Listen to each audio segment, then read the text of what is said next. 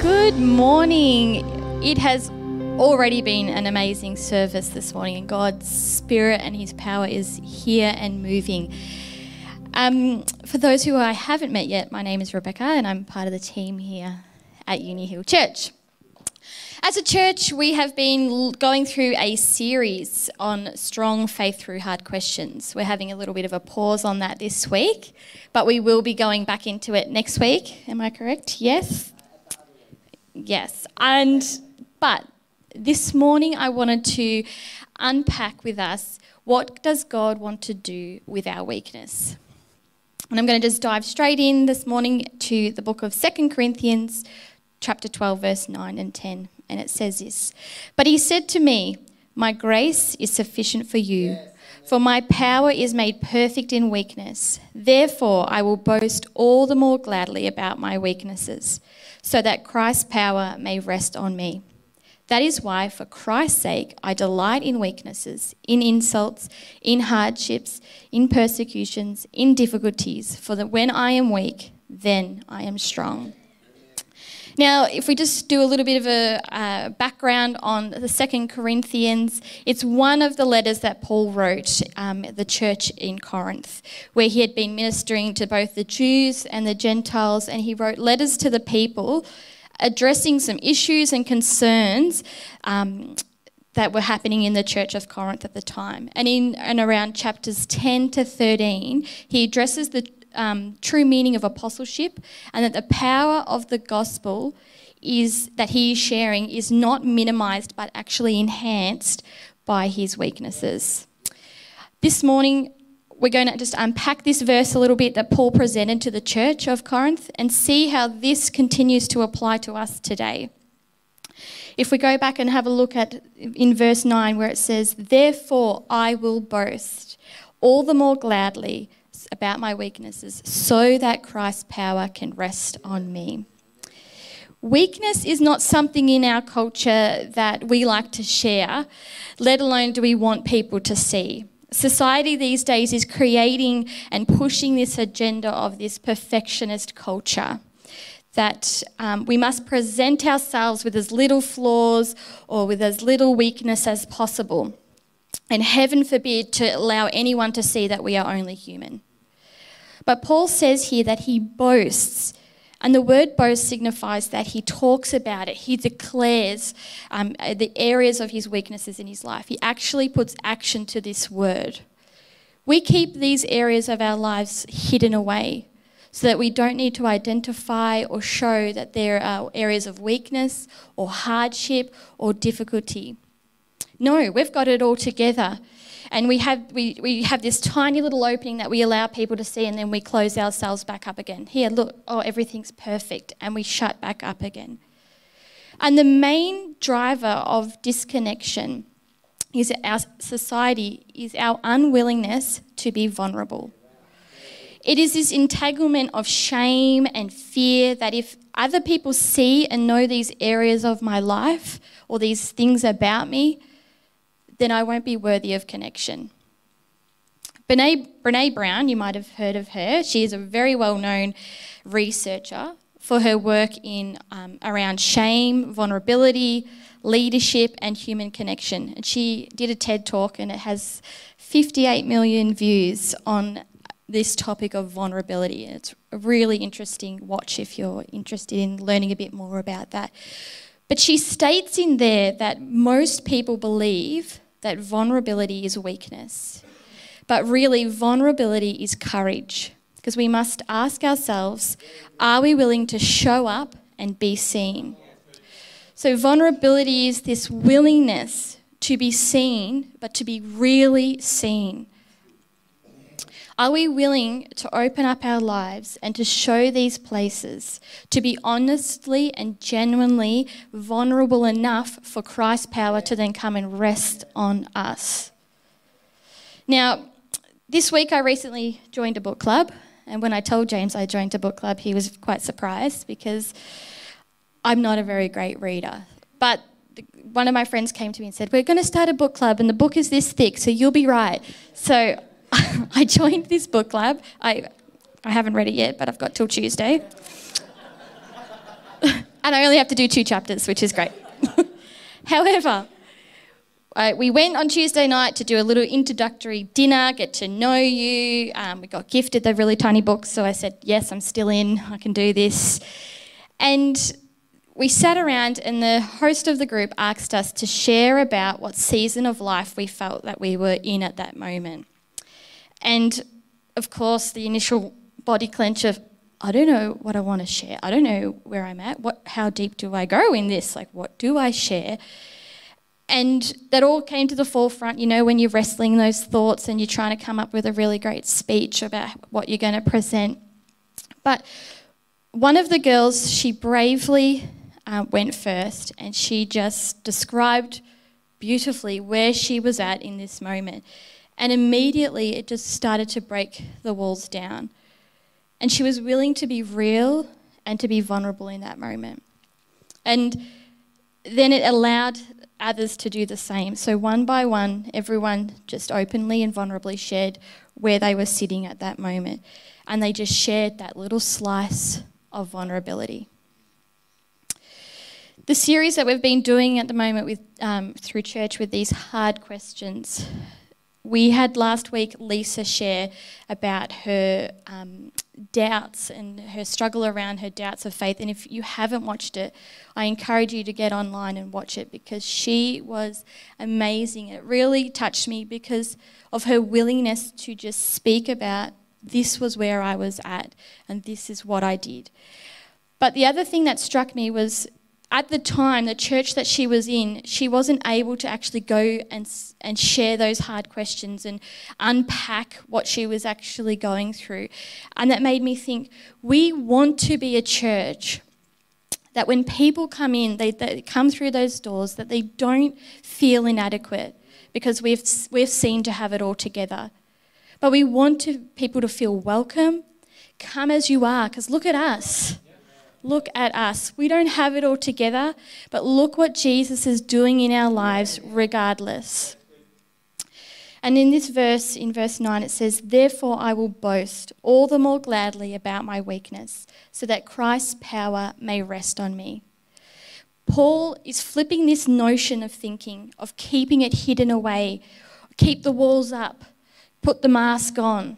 Nor is he saying just go out and say everything to everyone and bear it all, but rather that he is going to boast, share the areas of his life that are his weakness, so that Christ's power can rest on him. So that Christ's power can rest on him. Let's think about that for a moment.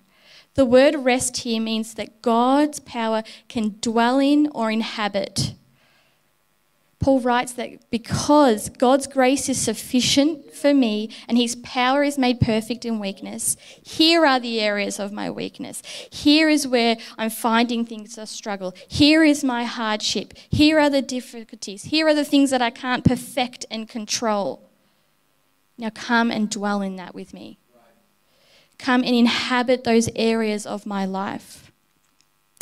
We all here today, including myself, we all know what our weaknesses are, what struggles are for us, our hardships that we're going through. Things might be coming up in your mind this morning or servicing as we're unpacking this scripture. And I know that God's Spirit has already been moving people this morning. In verse 10, it says, That is why, for Christ's sake, I delight in weaknesses, in insults, in hardships, in persecutions, in difficulties. For when I'm weak, then I am strong.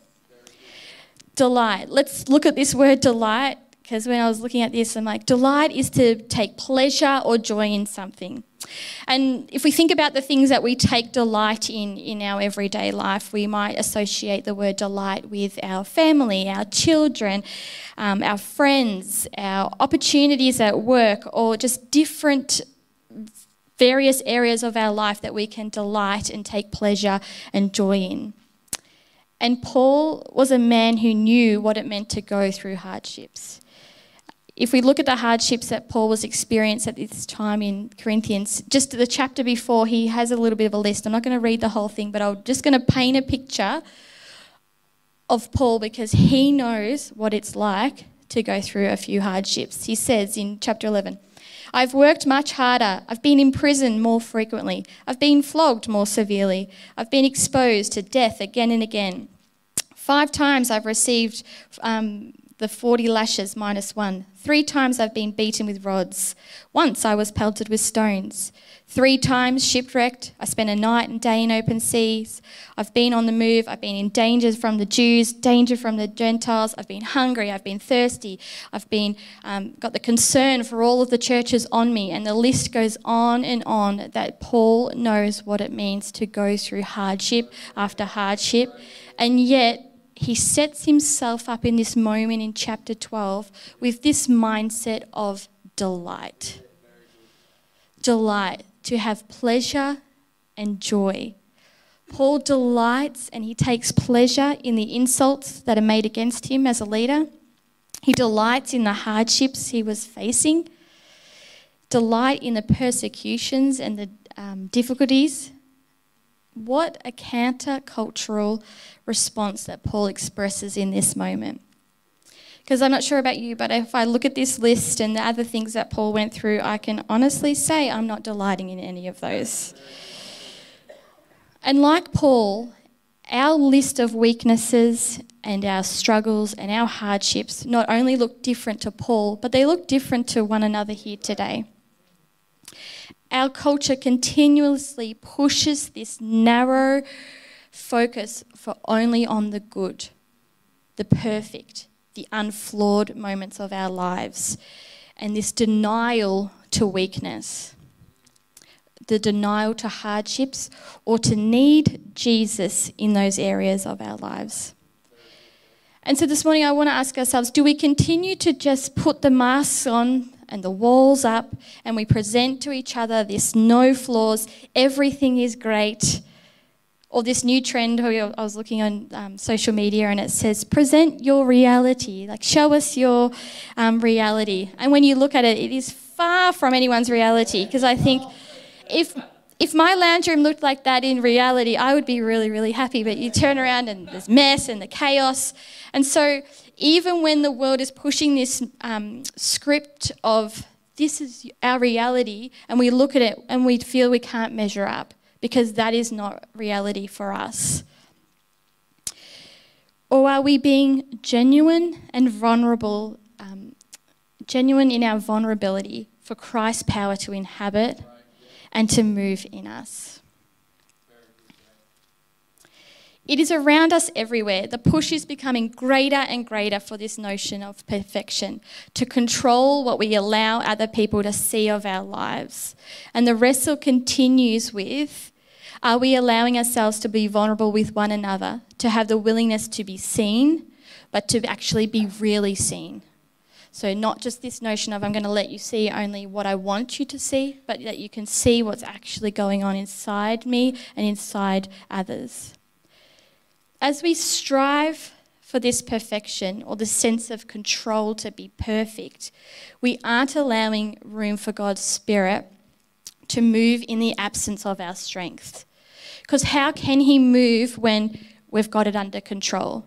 Or how can He move when everything is perfect, everything is fine, and we're not allowing His Spirit to move? Paul, in this, these few verses, he uses this rep- repetitious language of power and weakness.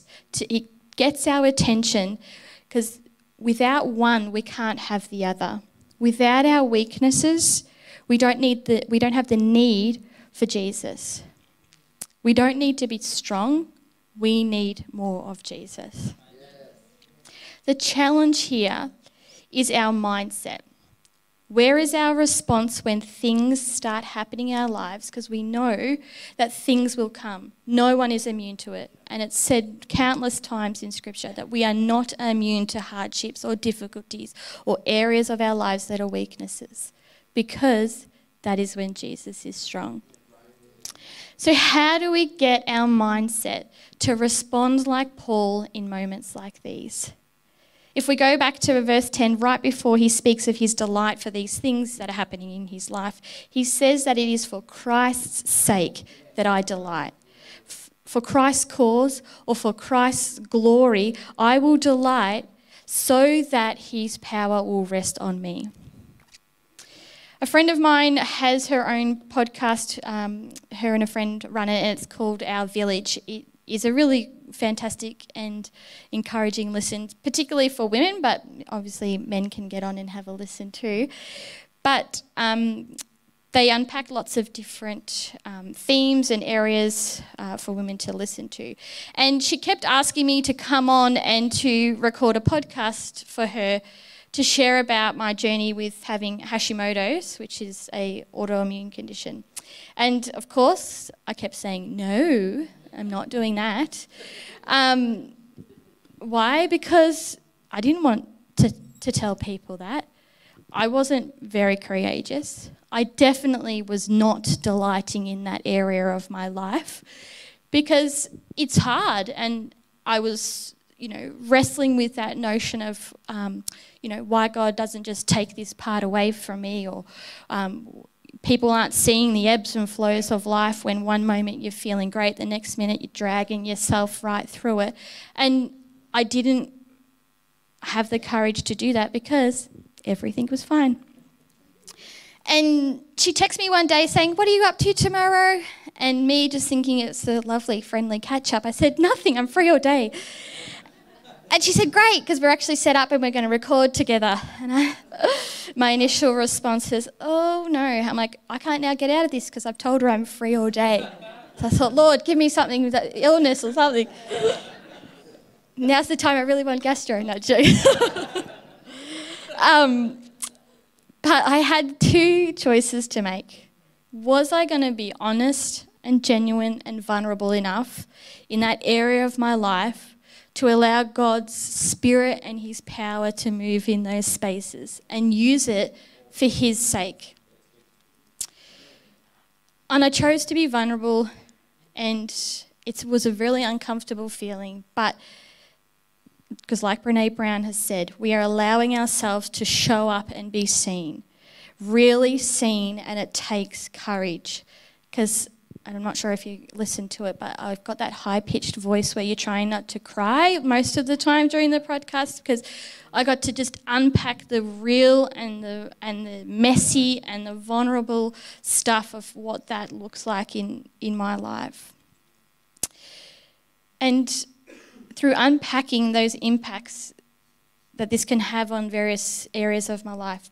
People have reached out after that, or I've just been able to share my journey even a bit more with my closer friends, and I wouldn't have expected that. God is using it in ways that I never knew. Because for His sake and for His cause, I'm allowing His power to fill the space of my weakness. Does it make the situation go away? No. Does it make it feel any easier? No, not always. But to have the mindset that God is in it with you, that not only changes your perspective, but it changes your response to the situation. And that is what Paul knew and experienced for himself when he wrote this.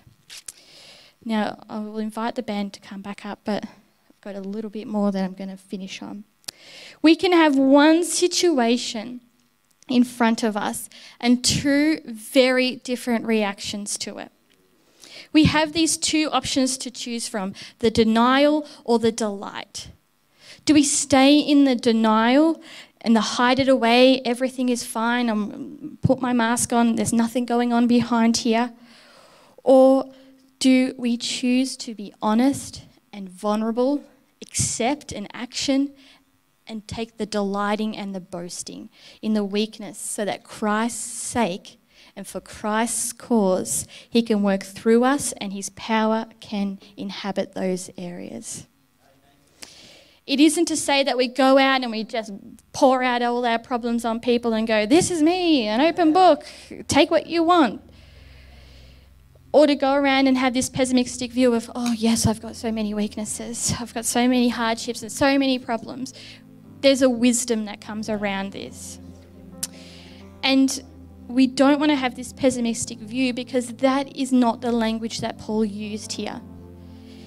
it is not a pessimistic outpour, but it is one of confidence. I boast, I delight in my weaknesses, so that I am made strong through God's sufficient grace. Through this slice of vulnerability, His power can come and rest on me, and for His cause, working through me to help somebody else. We don't know when we just open up that little bit and just share what might be going on.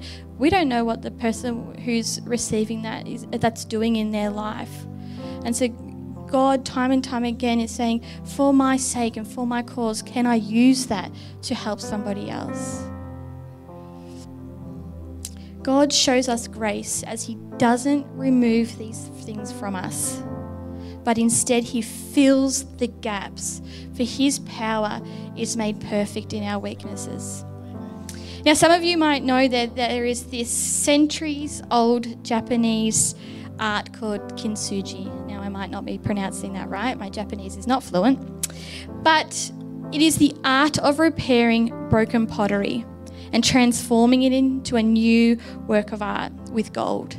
The name of the technique it comes from the words kin, which means golden, and suji, which means joinery, and it literally translates to mean a golden repair.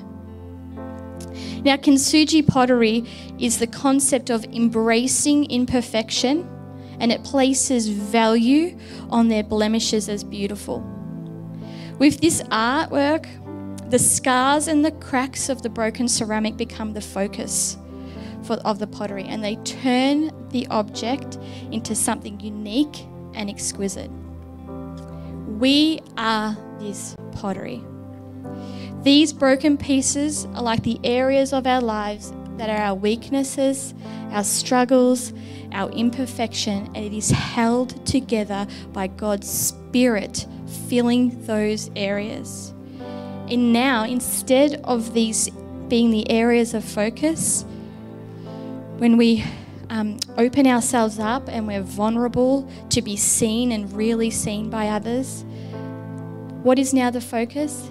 It is God's Spirit and His power. It is the golden scars and cracks. The focus is Jesus and His amazing grace. It is His power filling those spaces in our lives, turning it into something unique and exquisite that can be used for His sake and His cause. So, this morning, I wanted to encourage you and to say that it is okay to have these areas of your life. Because why? So that Jesus is the focus, that He can come in as that golden repair. And the focus is not now what you cannot bring, but what Jesus brings instead in those moments. So I want us to, will you stand with me this morning? And I want to allow God to continue to minister to us and allow His power to inhabit the areas of your life that He may be revealing to you today. Because, like I said, we all have an individual story. My weaknesses are not your weaknesses, just as yours are not the same as the person next to you but they have just as much impact to the ones that you carry. We're not comparing them, but God may be speaking to you and He has brought something into your mind this morning or stirring something in your heart that your weakness is unique to you. But God's answer to that is still the same one. That is, we come to this to this morning for God to fill us with his power to fill those areas so that Christ's sake and for his cause, he is now the focus. He is what people will see and what people will focus on when we delight in those areas of our lives. So this morning, I just wanted us, we're going to come around a song and just, I want you to open up your heart and your minds for the Lord to just speak to you this morning and to bring those areas to the forefront of where you might need to change your mindset from this mindset of denial that everything is fine and to this mindset of delight. And Jesus, what are you going to do in this area of my life? for your cause and for your sake. So this morning, let us just sing. You might want to just sit in this moment. You might want to lift your voice, but allow God's Spirit to start to move and to bring up those things that He wants to work on in your life.